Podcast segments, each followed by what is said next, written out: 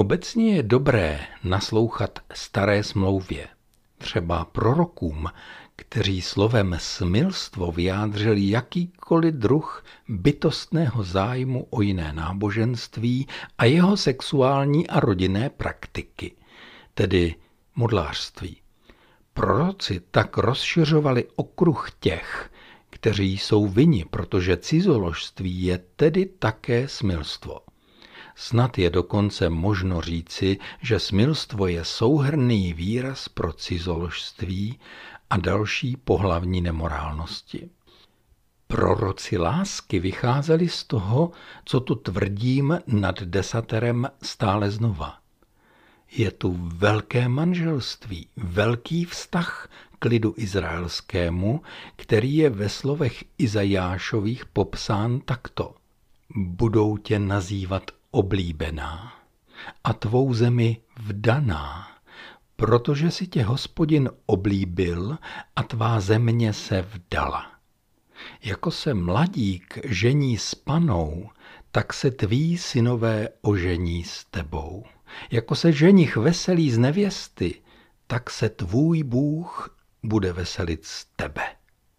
Není divu, že Ježíš na zákonické úvahy o cizoložství, které se točí jen kolem toho, nač má muž právo, přidá v kázání nahoře tvrdá slova.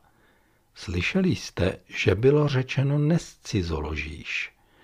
Já však vám pravím, že každý, kdo hledí na ženu chtivě, již s ní scizoložil ve svém srdci. Podobně jako v případě slova nezavraždíš, jde Ježíš dále, až k motivům lidského srdce. Nejde mu jen o skutky, při kterých jsme nebo nejsme přistiženi. Jde mu o životní postoje. To, co se děje uvnitř nás, to rozhoduje. Je však třeba dodat, tato slova platí úplně stejně o ženách. Už tady by bylo dobré začít s tím, co se vlastně po nevěstě chce.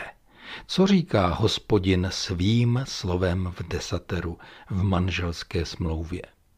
Poprvé říká, že máme vidět krásu světa. Nevěsta má milovat život, dívat se s vděčností, chválou a dobrořečit Bohu tvůrci. Jak to vypadá ve skutečnosti?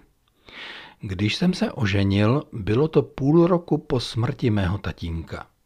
Nesmírně mi chyběl proto, že jsem neměl koho se ptát. V církvi se tehdy nějaká příprava na manželství nedělala. Vážení bratři měli v manželství zcela normální potíže, ale přecházelo se to a vztahy se neřešily. Když někdo selhal, byl znectěn a potrestán. Toť vše. Jedinou radou do manželství, kterou jsem dostal, bylo ženský jsou slepice. Jenže já se potřeboval zeptat a vzpomněl jsem si na to, že někdo hovořil o dobrém pediatrovi z katolické farnosti. Vyhledali jsem ho. Byl to tedy židovský lékař, měl asi pět dětí a pamatuji si, že kulhal. Vyznáním byl katolík. Šli jsme po rušné ulici k jeho ordinaci a on přede mnou namáhavě kráčel v plandajícím světlém baloňáku. Já za ním. A přes ulici na chodníku směrem proti nám šla děvčata a hlasitě se smála.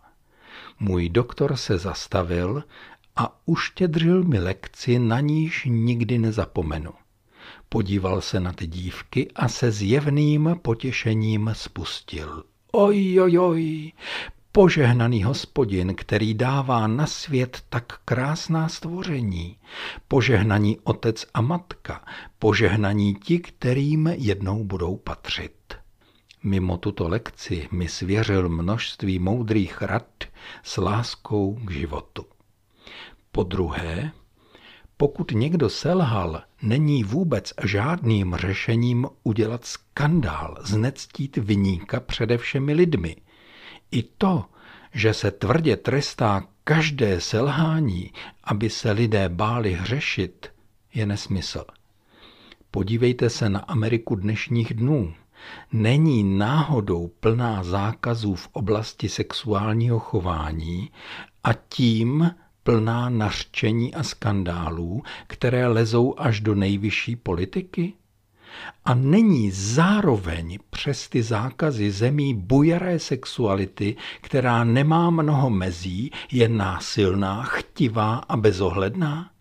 A pomohla něčemu skandalizace nějakých selhání? Obávám se, že příliš nepomohla. Vše se děje skrytě, zase dál. Pokud někdo selhal, je lépe velice citlivě pečovat o to, aby nad tím on sám nemával rukou. Připomínám tu ženu z Evangelia, kterou k Ježíši přivlekli pravověrní muži s obviněním, že zcizoložila. Jenže Ježíš nereagoval a neodpovídal na jejich návrhy, že by měla být ukamenována. Ostatně chyběl tu někdo velice důležitý, muž, se kterým ta žena spala. Když na něj doráželi, aby tu ženu odsoudil, obrátil vinu vůči nim. Kdo z vás je bez hříchu, hoď první kamenem. Nikdo nehodil, to asi znáte. Ale Ježíš nijak neomlouval čin té ženy a ani čin toho muže. V několika krátkých větách té ženě položil na srdce tíhu hříchů a zároveň jí dal schopnost nehřešit a nezopakovat takové jednání.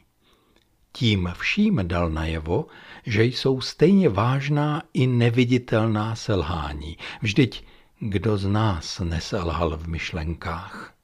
V dnešní době pár cizoložníků také nese následky, i když se nikdo nic nedozví. Skazí si citovou stránku života ztratí cené minuty, které nikdo z nich nemůže vrátit zpět.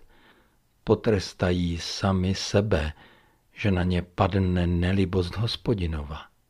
Ničí život svým dětem, protože mají špatný příklad. A žije se jim hořce. I těm, kdo si zatím užívají rajské krásy vedlejšího vztahu, zůstává hrozba, že to přece jednou někde praskne. A ono to vždycky praskne. A pokud je to v církvi, má smysl oběma manželům pomoci ke smíření. Ježíšovo jdi a nehřeš víc, které řekl té ženě, je mocnější, než si dovedeme představit. A doprovázení potřebují oba vlastně všichni účastníci. Vina nikdy není jen na jedné straně a důvodů může být mnoho. I sama církev by se měla občas stydět, protože nevedla k manželství se vším, co k takové vážné věci patří. Nezamlčujme selhání, ale pomáhejme k nápravě, i když se nakonec ti dva třeba rozejdou, i tehdy je třeba smíření. V církvi to má jednu zvláštnost. Většinou býval za vyníka považován jen ten muž a žena zůstala v církvi se vším soucitem a péčí, protože ona je tou obětí. Ne, oba dva jsou vini. Nevěra je vždycky stereo. Pamatuji si na velice vážnou krizi manželství. Ti dva se ale přesto dokázali smířit. Ona poznala svou vinu a on vyznal svou vinu. Museli se stěhovat na jiné místo i se svými dvěma dětmi. Tam, kde byli, by neobstáli. Na novém místě však církev nabídla členství jen té ženě. Muži ne, byl to přece nevěrník. Ptal jsem se tehdy sám sebe, zda církev zvážila, že svým krokem může dokonat rozpad rodiny. Dopadlo to tak, že manželka odmítla členství a se svým mužem a dětmi odešli do společenství katolické církve. Dobré řešení. Dojde však i k rozvodům. Pokud nedorozumění dvou manželů zašlo tak daleko, že jeden protrhl hradbu a utekl do jiného náručí, tedy zcizoložil, ten druhý není vázán. Cizoložníkem se stává i ten, kdo partnera vypudí, i ten, kdo se k nedořešenému manželskému problému připlete a nabídne svůj náruč. Nevěra je vždycky stereo. Zasahuje i komunitu, ve které nevěrníci žijí. Pokud se po rozpadu manželství pokouší jeden anebo druhý postavit nové manželství, pomáháme jim z bázní, aby dobře začali. Odpírat požehnání těm, kteří se pokusili uzavřít pokojně minulou kapitolu prvního manželství a zodpovědně začít novou, to je hra na Pána Boha. To bychom byli přísnější a tvrdší než sám Stvořitel. Ale kdo se sám vyloučí tím, že má svou spravedlnost, která zůstává zaťatá, protože vinen je jednoznačně a jen ten druhý, toho propouštíme, ať si tedy poradí sám. Nenecháme se přece vláčet samospravedlností jedinců a nesloužíme jako trestající ruka těm, kteří nemají milost vůči druhým a potřebují, aby církev postihovala jejich protivníky podle toho, jak si přejí. Ale určitě se církev nesmí uzavřít obyčejným a chybujícím lidem. To jsme přece všichni. Vždycky musí zůstat prostor pro milost.